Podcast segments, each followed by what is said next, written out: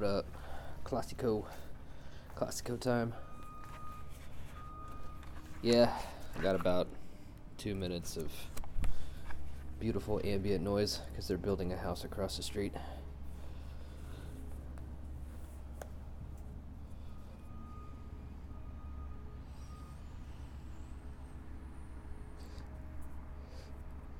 Right.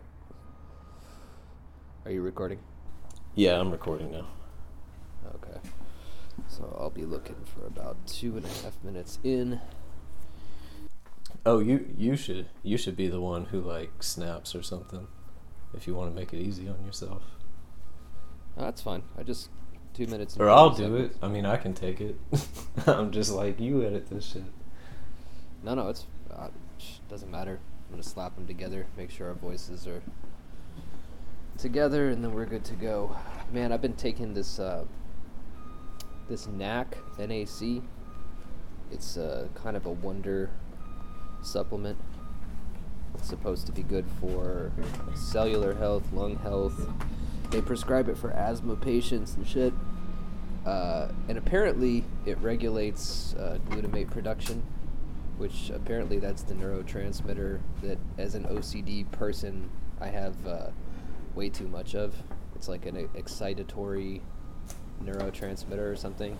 And so NAC, apparently, over like the course of a month or two, can help to balance that kind of shit out. But I woke up this morning. I, I've been taking it for two days. I've been, I woke up and my nose was just like a faucet, just snot coming out. And I thought to myself, that's strange because I'm not sick.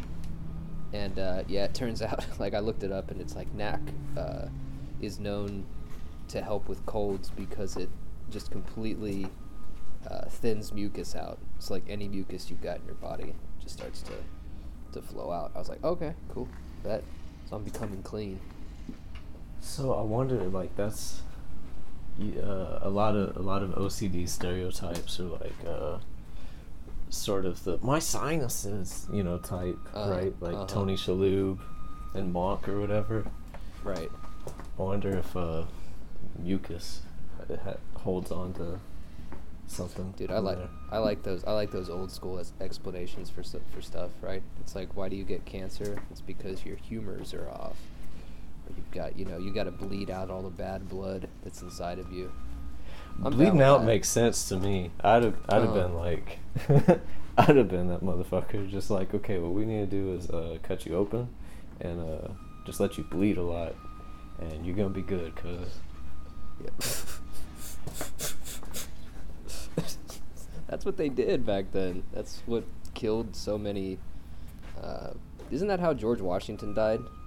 He was sick and they were bleeding him, and they just bled him too much, and he died that way. oh, I don't know. I uh, I thought, I thought his slaves took revenge upon him or something. Oh right, I like the Tarantino revisionism too. Um, Yeah, history is just whatever I want it to be. Basically, I mean, who cares? It Timelines are all fucked up anyways. Britney Spears' skirt is changing colors. There's no cornucopia on my underwear. I don't know The, what the Monopoly guy on. monocle is what fucked me up, bro. Like the Really? the- I was I was thinking I was like these both that is the one for me where I was like these both look right, but I don't really play Monopoly. Monopoly makes me mad cuz my Mhm. cousins are like big sticklers for like rules and shit, right? So we play with my cousins and uh I'd be like slipping money from the bank and they'd be like you haven't won a single turn. Like you don't own any property. How do you have all this money? I'm like, I don't know. I guess you you sleeping.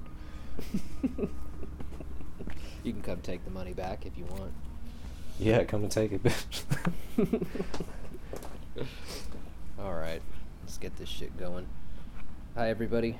Welcome to Agitator.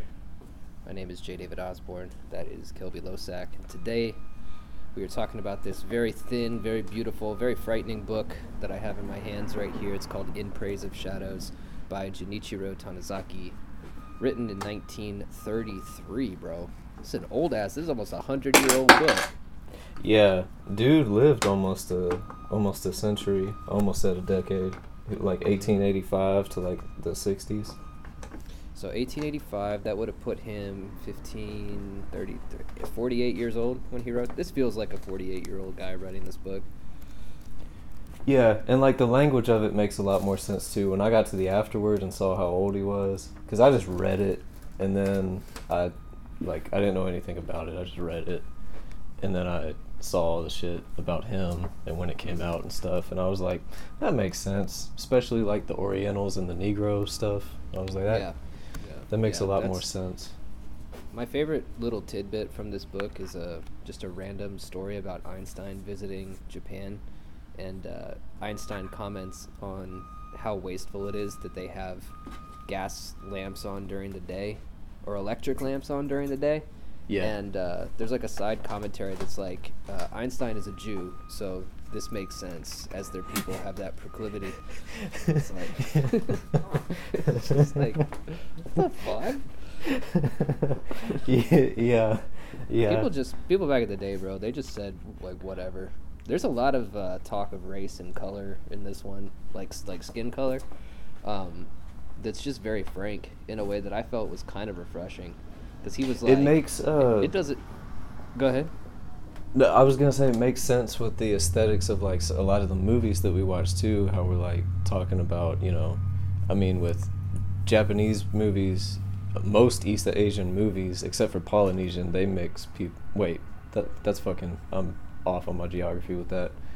Uh, the fuck am I trying? Whatever. Well, with East Asian movies, they mostly have East Asian people in them, and so you can just like exist in the dream world. You're not distracted by, like, there's consistency in the ethnicity, so it's just one of those things that there's Mhm. consist- consistency with to keep you entranced in the movie. Um, and a lot of this book being about aesthetics made sense in that regard, where he's kind of saying like colors of people Mhm. contrast in a certain way against the background and the architecture and the clothing and everything and like that made more sense to me where i like obviously i don't fuck with the, the race stuff but uh maybe because like an easier way to adapt other cultures is against a backdrop of nothing where like american Mm. architecture american everything's so fucking ugly like Mhm. Mhm. that that sort of mix and creation of new cultures of, of people of clothing. We're more on clothing than we are on houses right? And we're more on like color of of skin than like color of building. Everything's fucking gray and shit. So i don't know. It just makes more sense that we'd mix over here Mhm. than like over over there. He even says in the book, he's like, you know how awkward or you know how off-putting it is when a darker-skinned person is walking in a, a group of whites. it's like what? Uh, what? how off-putting it is. I don't know.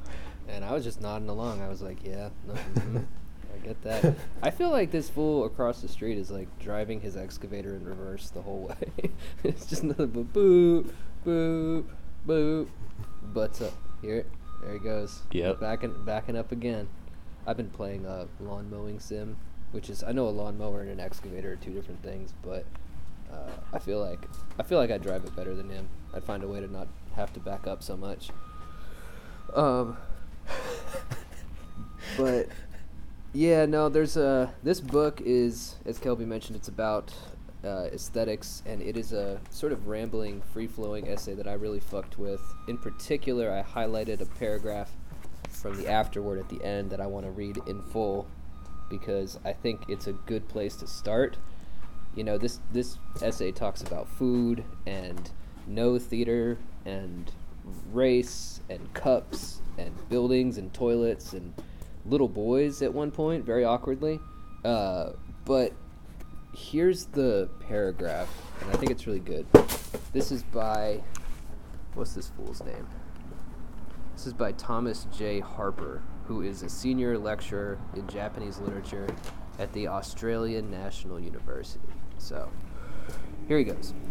One of the oldest and most deeply ingrained of Japanese attitudes to literary style holds that too obvious a structure is contrivance, that too orderly an exposition falsifies the ruminations of the heart, that the truest representation of the searching mind is just to, quote, follow the brush. Indeed, it would not be far wrong to say that the narrative technique we call, quote, stream of consciousness, unquote, has an ancient history in Japanese letters. It is not that Japanese writers have been ignorant of the powers of concision and articulation, rather, they have felt that certain subjects, the vicissitudes of the emotions, the fleeting perceptions of the mind, are best couched in a style that conveys something of the uncertainty of the mental process and not just its neatly packaged conclusions. And that that is fucking bars. That's bars right there. Hell yeah. No, there's a lot of bars in this. Like, and even the way he ends it on literature, how he's like talking about all these aesthetic. He's he's not. It's not a writing book. Like, it, you know what I mean? it's not about. right. It's about buildings and teacups and like toilets and shit. There's like a chapter about toilets, and that's literally what it's about. And he ends it in literature when he's trying to like make sense of why he's pinning it all down like these thoughts putting them into words and in saying i'll just i mean since you read it i'll just fucking read it from the thing where's my book where's where's my book i'm gonna act like i'm looking for it i'm pulling it up on my phone because i stole that shit uh Yeah. Rios bought me a copy. Shout out Rios. Otherwise, I'd be doing the same shit. I'm gonna buy Erica a copy because this whole like the it made me think, kind of understand her proclivities a lot more. Cause I'm a I'm a function guy. I'm a meat and potatoes guy. Like, Mhm. I'll say I hate certain aesthetics, right? Like, uh, and it's, but I'm not the designer of. I'm an imaginary builder. Well, that's not true. I actually physically build shit. But like, I don't I don't design shit. I put it together, right? Right. Right. So like I appreciate aesthetic beauty, but I just want shit to work. And Erica's like the opposite. She's the design type. Like Got she you. visualizes it and puts that shit together. Uh so yeah, I'm gonna buy her a copy. Uh says in the mansion called literature, I would have the eaves deep and the walls dark. I would push back into the shadows the things that come forward too clearly. I would strip away the useless decoration. I do not ask that this be done everywhere, but perhaps we may be allowed at least one mansion where we can turn off the electric lights and see what it is like without them. Yeah, and he's talking about that specifically in relation to literature. That's how he, because he's a novelist by trade. Uh, apparently, a few of his work have been translated into English, but not a not a bunch of them. At least at the time of this copyright, which would have been, let's see, this would have been put together in 1967. So I'm assuming since then that more of his stuff came out in English. But anyway, the point is is that he's talking about literature here. But the book is called In Praise of Shadows because specifically he's speaking of an era that's ending in 1933 in Japan, where they've adopted Western technologies, specifically electric stoves, electric uh, street lights, electric indoor lighting, uh, indoor plumbing, etc., etc. So he begins talking about designing his own house and how he's trying to figure out, you know, do I put tile in the bathroom? Because tile looks fucked up when it's put against wood, especially after that wood has properly aged and gotten all nice and grimy and wabi sabi and shit. You have this clear, sparkling tile. He talks a lot about how gas stoves are just, there's nothing you can do, they're just fucking ugly. So he, d- he doesn't really know what to do about that. But he moves on from that to talk about how uh, according to Tanizaki at least, in Japan, darkness in general is valued over Western culture, where everything needs to be put into the light. He even talks about how like Chinese people like jade, and I guess Japanese people too, and they like lacquered cups and all this kind of stuff that in the dark obscures the thing that you're say drinking, but in America, you know, we like jewels and diamonds and sparkly shit, and how it's just these two fundamental aesthetic differences and preferences, right? Uh, yeah.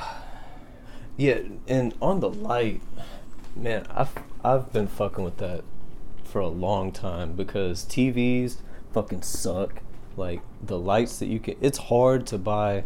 If you want uh like some amber warm lighting, like to replicate like a a candle light or something like that, and give a nice cozy vibe to the house. That shit it's got to be from a tinted bulb and or from like a specifically mm-hmm. designed LED pattern, right? Like that they, however the fuck they put the colors in it or whatever. And this shit's gonna cost like fifteen dollars per bulb, if not more, and and then it's still just gonna be like maybe too yellow or too like it's just off, and it's like impossible to find good light because bulbs just like I might I'm not an electrician, but like I think bulbs just used to look like that. They were designed more warm, Mm-hmm. and now with them trying to like replicate it, just it looks fake, and it's expensive as Yeah. fuck. Right. And the alternative of just accepting these bright ass daylight bulbs that people want to put in all their house that everybody just accepted their house looking like a hospital room all of a sudden. It's like what? This makes me uh, want to kill myself. I'm Yeah. not. I'm taking out all the lights in my house. I uh, bought some 65 watt. Apparently, they're supposed to be mood bulbs for the house at Target. I haven't put them shits in yet, but I know, it, like you said, it's gonna look fake. And uh, I've also turned into a total dad, where I'll walk around just turning lights off in the house. Be like, the fuck we got lights on for? This is Uh-huh. expensive. This is electricity. Like, what what are we doing here? And today in particular, it's a cloudy day. It's been cloudy here in Oklahoma for the past couple of days actually, and I love it. I love it when it gets cold and, and gray. And I've said this a million times, and people people think that I'm nuts when I say it, but this speaks to the to the Japaneseness of my heart. Uh, I think that like places only become really beautiful when it stops being so fucking sunny all the time.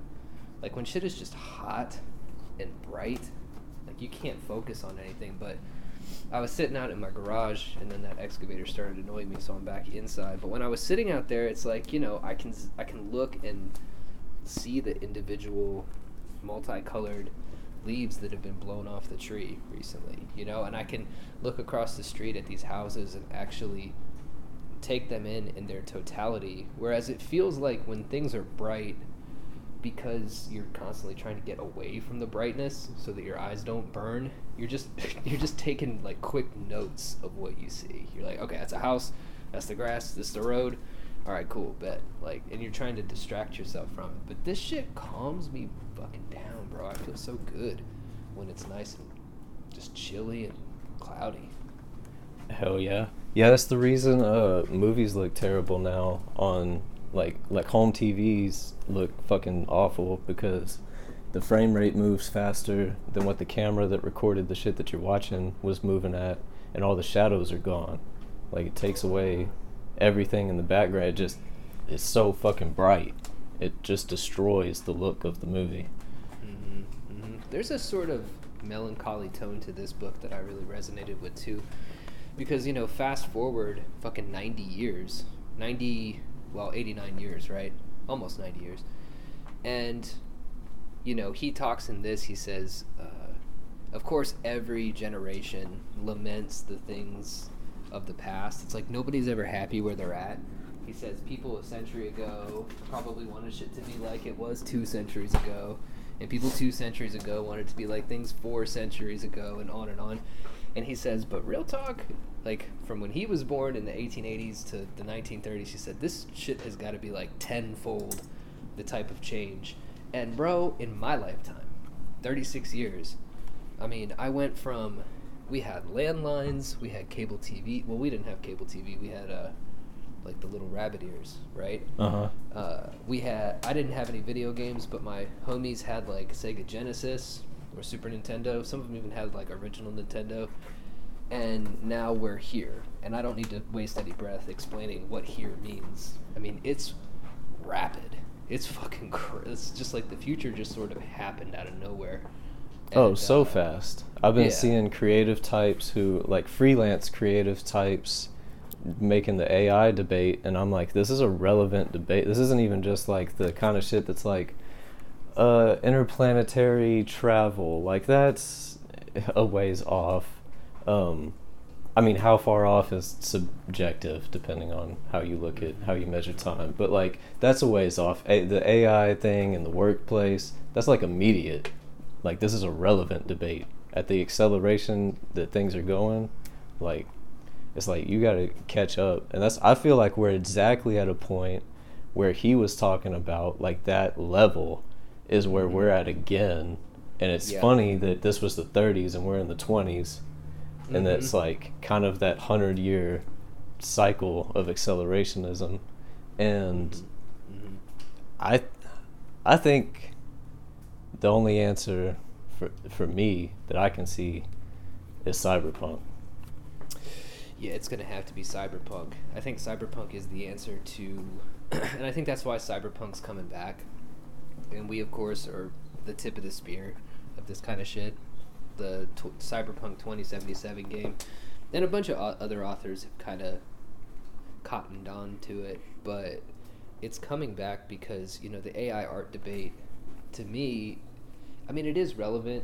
I mean, I've seen a lot of industries that I was doing, like freelance editing, for example. Like that shit's hard to do now because there are programs that make suggestions as you're writing about how to make your shit more concise. It's not even a spell checker. It's like, hey, uh, this like there's that uh, Hemingway, right? I think it's called Hemingway app. Yeah. Where you can write and Hemingway will be like, hey, this is a, it'll under underline it in red because the different sentences are green, yellow, and red. And if it's red, it's like too complex of a sentence. So you get this AI, and it's like people think that okay, so what's the point of having an editor anymore, right? Because the computer's helping my writing along perfectly fine. So now you go online, you see like, oh, I have an eighty thousand word book, and my budget is two hundred dollars. Like, who wants to edit this shit for me? And not me. Couldn't be me. yeah But- uh i will i'll just take the money and plug it into hemingway and send it back to you in an hour That's the way to But do for it. real, It's like, just that's do- the do you- cyberpunk that's answer The cyberpunk like that's the Oh, 100%. i'm just like giving away free Uh-huh. tips like because this is a self-improvement podcast and a lifestyle and well-being That's podcast so fucking smart, bro. You're absolutely right. Like, why not? Why not just do that? Yeah, that's my answer. Like, what am I gonna do? Stop doing shit I'm good at? Everything in my life is being taken away. Like, I'm only creative, even with the building shit. It's like, well, you're you're a blue collar guy, is what I always used to get, right? Like, because I can write whatever I want, I can say whatever I want, I can say the n word on the podcast, and it doesn't matter because I'm a blue collar guy, right? You have a job. The that's creative. Like the I build custom cabinets, I make furniture there's CNC machines that do that shit. Right. And there's material that is made much cheaper that people are fine with putting in their house instead of like real wood. And like but that shit's been happening forever. That shit's been happening a couple decades now. So I'm kind of used to the I was kind of looking at the AI shit through that lens where I've always like getting into carpentry, custom cabinet making, like wood artisan type stuff. I was already familiar with the com- competition against machines. Mm-hmm. mm-hmm. And what you get that the machine can't provide is uh, shadows. The- right. Right. Mm-hmm. I think that's his point too. Is that there's something more human about the uh, about the dark and the shadows. He talks about going to a restaurant that has a the dining room is this big open room, and it's lit by a single candle, and so there's this heaviness around the ceiling where it's all dark. And he says it's obviously it's different than the dark of of night. It's more oppressive.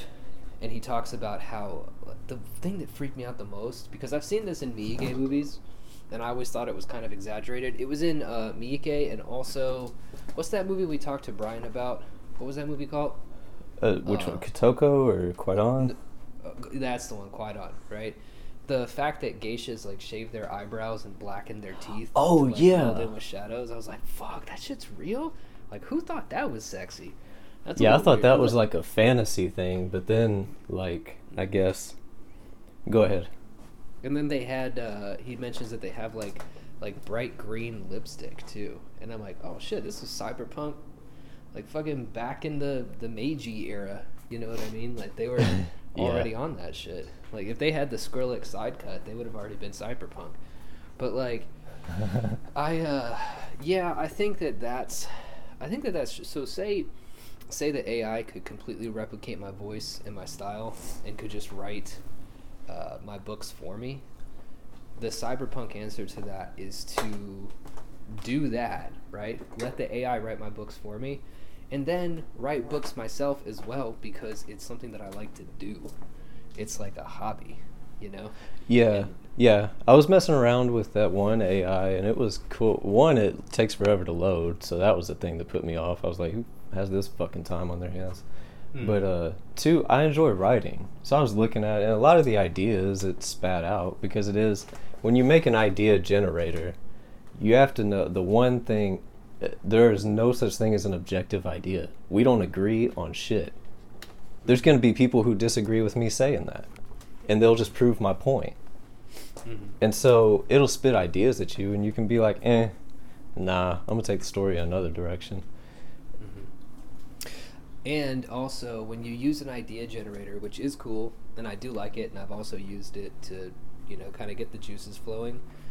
If you believe the way that I do and you do, that muses are real things, and that these kind of spirits want to speak through human beings, uh, a muse is going to get real fucking pissed off if you're not listening to her instead of this fucking GPT-3 AI program, you know?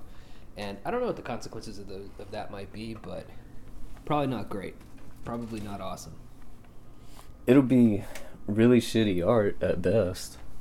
Hmm hmm And I've seen some cool AI stuff. Shout out Blue Nose Gladio on Twitter. He started putting lines from Dying World into an AI, and he was sending me the results. And the shit looked cool. Um, so I don't know, bro. I don't have Well, time. it's a tool.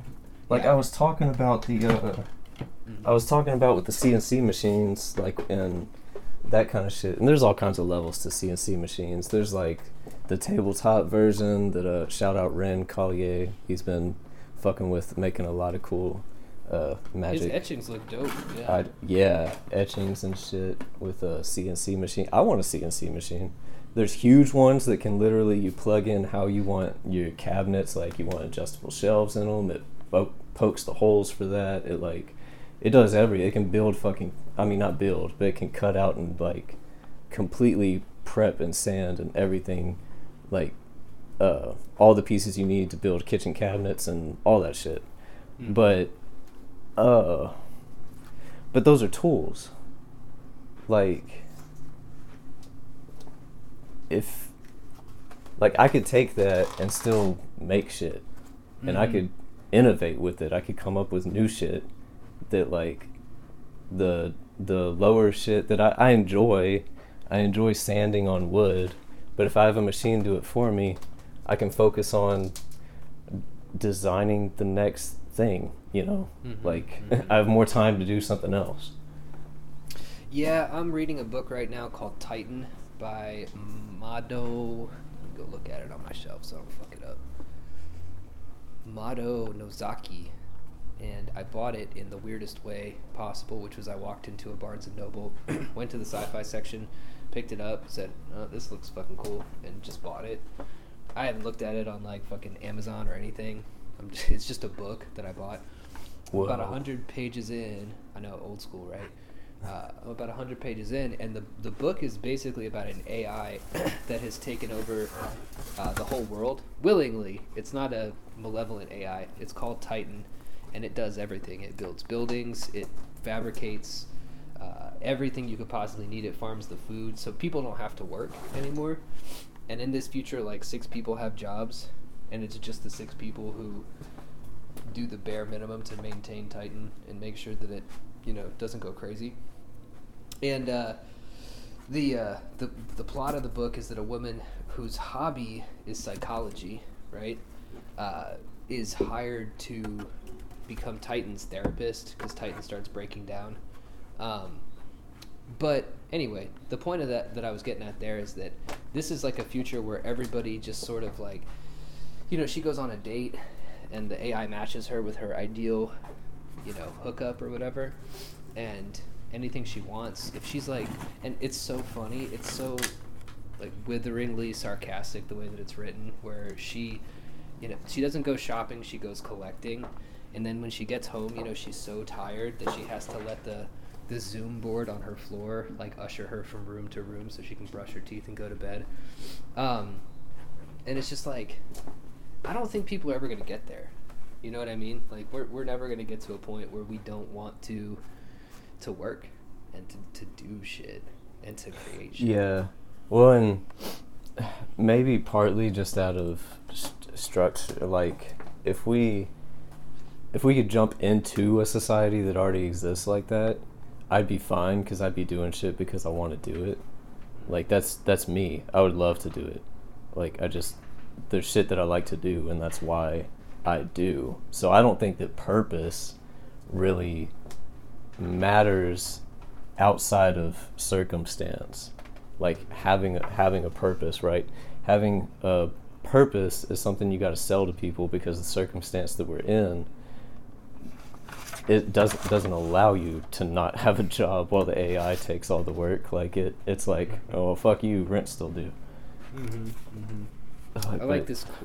Go ahead. Go but ahead. uh, Go ahead. but but I'm having trouble getting work because you're you're sucking up all my purpose. Yeah, that's the issue, right? And that's I think that's why I've gone so full throttle into writing recently. Like how it's become I feel like I'm actually working towards something. And there's something to be said of writing that can just be a hobby, but whenever I see on Twitter now people who I saw a tweet today that said uh, writers who work full time and still manage to finish your novel, how do you do it? And I feel a lot of contempt when I see stuff like that. Not for that person, right? That person a lot of people aren't on my level or your level or our listeners' level where it's basically well you do it by uh, sitting down and doing it even if you're even if you're you're tired from a long hard day of spreadsheets or whatever the fuck it is that you're doing you just kind of do it um, Yeah, yeah, and That's that's the thing gone is so if there hard. is no time, you still just do it. Like you Yeah. just you just don't sleep. Right. I've uh, cumulatively in the past six or seven days probably slept four hours. Hmm hmm I I feel like I haven't felt like this since I was tweaking. Yeah, you will start to feel like you're tweaking after too long of that. But you know, the thing is, is that uh, that's why I went into it full force because it just feels like nothing else is really gonna work. You know, I, I apply for jobs on the regular, and I don't hear shit back. I put myself in a position through from the time I was 18 until now where I never played a corporate game, so I'm 36 and I have no corporate experience because I thought I would just go get a job. I thought, "Oh, my resume looks great. You know, I started my own publishing company and I've worked for myself and I clearly have the ability to you know, take charge and do things for myself and the only thing that interviewers and recruiters see is like, so you haven't had a job in all this time. And it's like, well, I've, Yeah. I've worked. Have I had a job? No, but I've worked.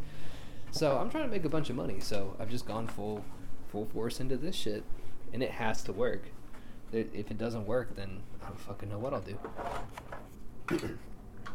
Yeah, and it. I mean, we're in negotiations with the universe, kind of too. It's like, God, you made me this way. If you don't bless me, I'm gonna kill you. Yeah, what you do in your, in your book. I do. There's- That's why mercy is a magic ritual. Like, God Mercy so is mucus, bro. So much mucus. What the fuck? But what is it's mercy? it's leaving you. It, it's all the mucus is your OCD leaving your Yeah. system. Yeah. Yeah. Uh, no, yeah, mercy is a ritual for me to come out on top Mm-hmm. Because I'm done. I'm done negotiating. I'm done Yeah. waiting. I'm done playing by the by the rules. So that's kind of what happens with the God and mercy. It's not even a. It's not a ruling God. It's not a. It's basically a monster that comes out every year to feed, and if you feed it what it requests, a bit of the old and a bit of the young, then it just goes back and is is fine. It leaves you alone. But that's what it does. It leaves you alone Mm-hmm. and that's how I've felt. We've had these conversations, maybe even on air, where I'm like, I just want the universe to quit fucking with me. I know we were talking about it during the hurricane shit. I was like, I don't care. Like, God, don't give me anything but just a fucking break. Like, Mm-hmm. leave me alone. And that's kind of like that's how the the shit works. The cult that actually acknowledges the God that does exist that like the people in the city don't pay attention to, but like this little hillbilly cult in this cyberpunk world, they acknowledge this God exists and they have this order of offering up willing sacrifices and everything because to to keep it at bay, to keep God from fucking with people. Mm-hmm. And I'm like, my sort of ritual with it is like, yeah, but fuck that. How about Mhm. like, I would just rather be God. Mm-hmm. Mm-hmm. I like that as a metaphor. I think that makes a lot of sense. It has often felt that way to me too. Uh, the whole like, can I get a break thing is is basically that's why I'm again that's why I'm working so hard because there's always been a, vo- a nagging voice in the back of my head that says you know you want a break but you haven't worked hard enough yet. So I'm like, okay, bet the next five years I'm going to work as hard as I can and if nothing happens, then I've at least earned the right to bitch without feeling bad about it. But until then, I don't feel like I can really, I can't bitch right now. It sucks, but it's it'll be fine. I think uh, something about uh, in praise of shadows that I noticed that was like really kind of interesting is this guy like at the end uh, in that afterword by Harper he says that authors of the day were often asked to give commentary pieces in newspapers and shit, and people actually cared what they had to say. And I'm like, wow, that must have been something else. That must have been fucking. I mean, authors still think that they're that way on Twitter, like political opinions and shit like that. Mhm. They're like, hey, looks like old uh, racists and fascists are up to no good yet again. Um, by the way, side note, isn't it funny that Twitter is like completely the same, and people have been talking about how it's going to break for what a month now, and it's just pretty much fine. Yeah, it, yeah. Even the algorithm's exactly the same. Because there was a minute there where I was like, I'm getting a lot of interaction all of a sudden, and so I would like passively make a post, uh, make like six or seven posts per day, and you know, kind of try and keep stroking an audience or whatever for when my books drop and all that kind of shit. So I was like, yeah, okay, I'm getting some more interaction, and then all of a sudden radio silence. So I'm like, Yeah, okay, right it's it's the it's the same shit. Like this is how it's always been. Mm-hmm. Yeah, I went right back to normal. Where it's, uh, you know, I think that uh, another interesting bit about this book, I got this quote I like in it, where he's talking about darkness. He said, uh, uh, he's talking about that that big room darkness or whatever. He said this was the darkness in which ghosts and monsters were active, and indeed was not the woman who lived in it, behind thick curtains, behind layer after layer of screens and doors. Was she not of a kind with them? The darkness wrapped her around tenfold, twentyfold. It filled the collar, the sleeves of her kimono, the folds of her skirt, wherever a hollow invited. Further yet, might it not have been the reverse? Might not the darkness have emerged from her mouth and those black teeth, from the black of her hair, like the thread from the great earth spider? I was like, where'd the fucking earth spider come from, bro? That shit is fucking killer.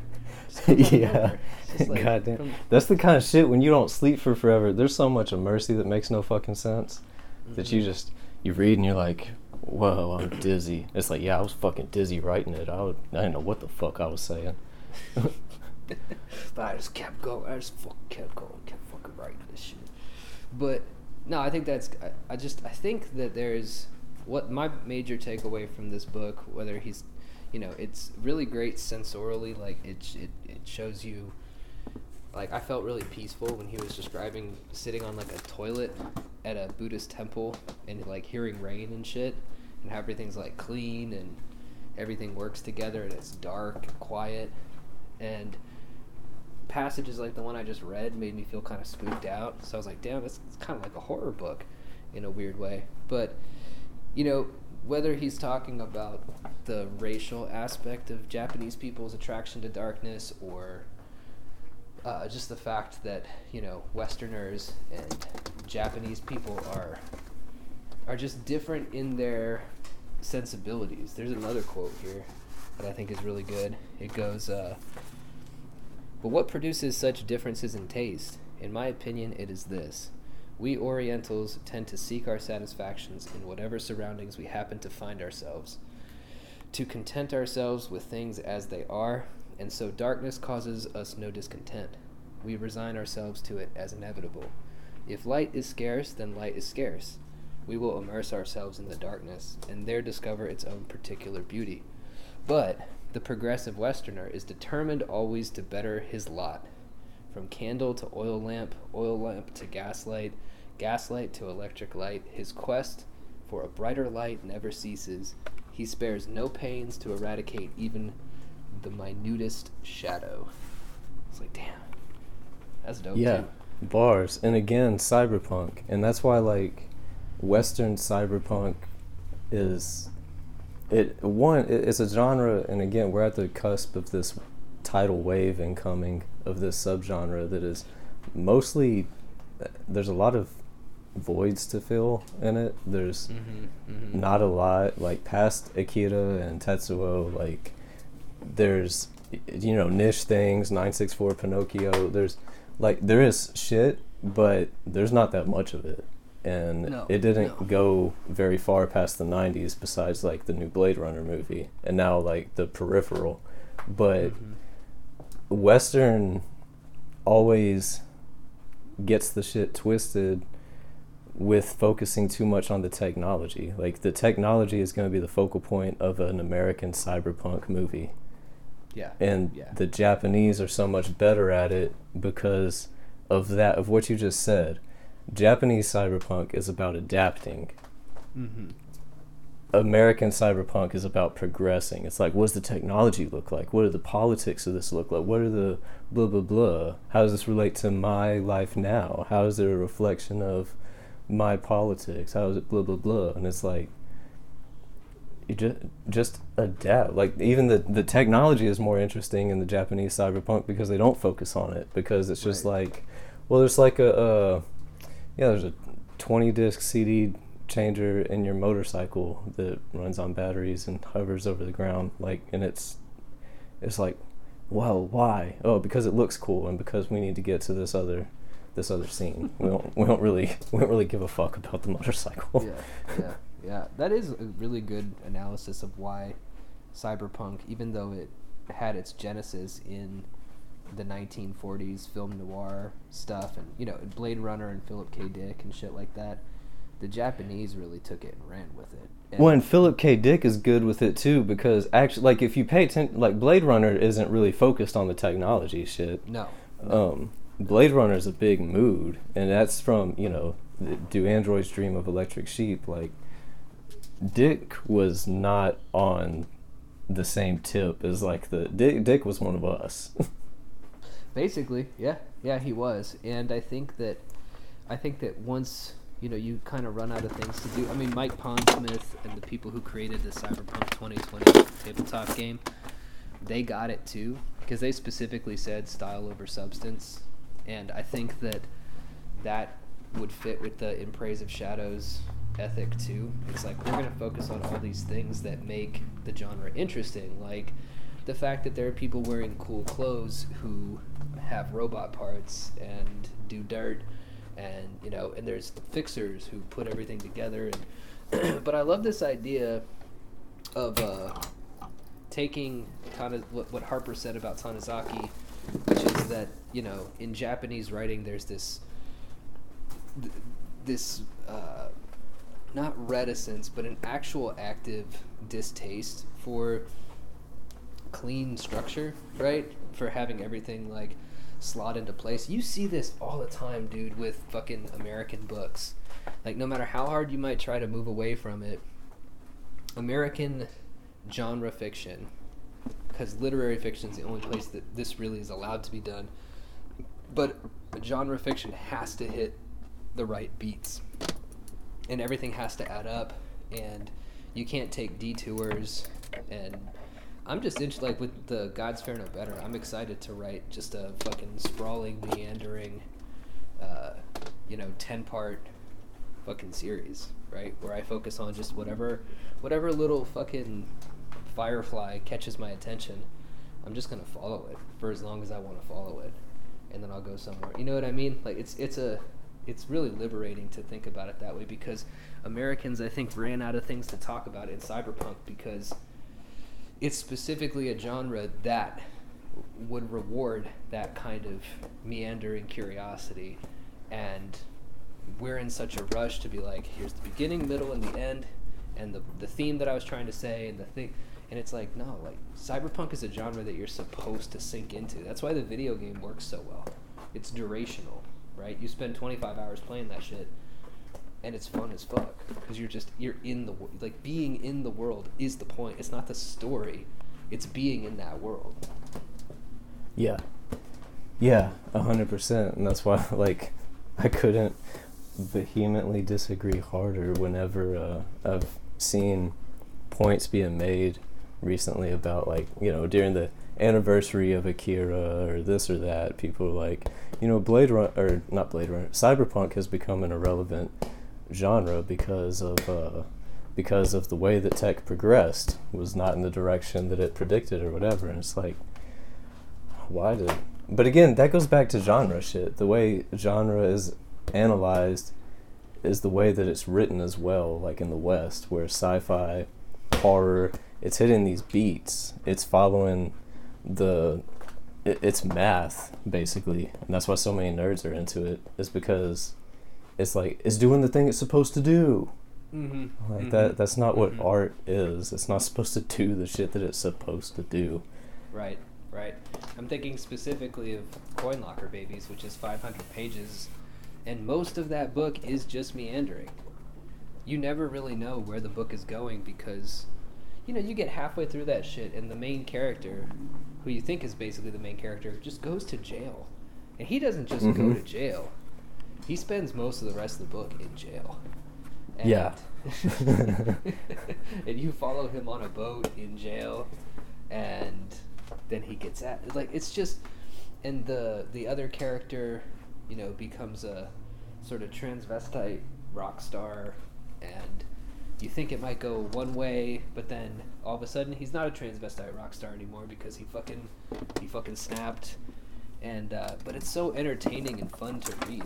It, it starts to become, I think, more I don't want to say about something, but definitely more interesting to me, at least. Right? I've never been interested in, you know, these experimentations with form. People are so into, you know, like if it's experimental literature, that means that the sentences have to be ugly and you have to be confused and not know where you are.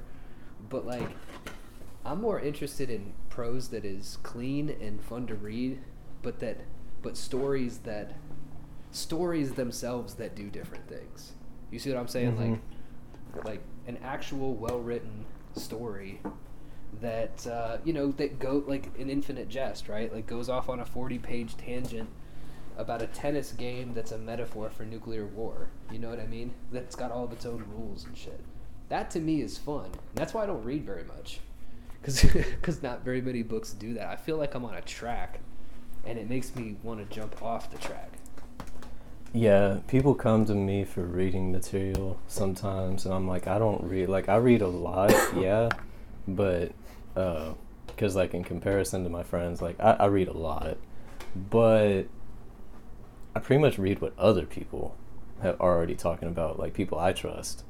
So I'm like, and I'd be useless in the group chat. I'd just be like, hey, you know what I'm reading? That shit that y'all were talking about yesterday. Right. Right. Yeah. No. And I think that uh, it ties back to the fact that I bought Titan at Barnes and Noble, site uns- like without knowing where it's gonna go, and I still don't really know where it's gonna go. So that's what keeps me into it. And there are interesting digressions. Like you, you do you go on a you know this woman goes on a date, two dates, and you just follow her on those dates, and you know, and they start trying to make the AI take on a human form, and for like weeks and weeks, it's just it's just like a cloud of water vapor with like a, a tip of an iceberg poking out, and then it becomes like a human being, but it's just red goo, uh, and the book just kind of moves along at that pace, and I'm like, fuck yeah, let's go. Like, where is this gonna go next? I'm having a great time reading it.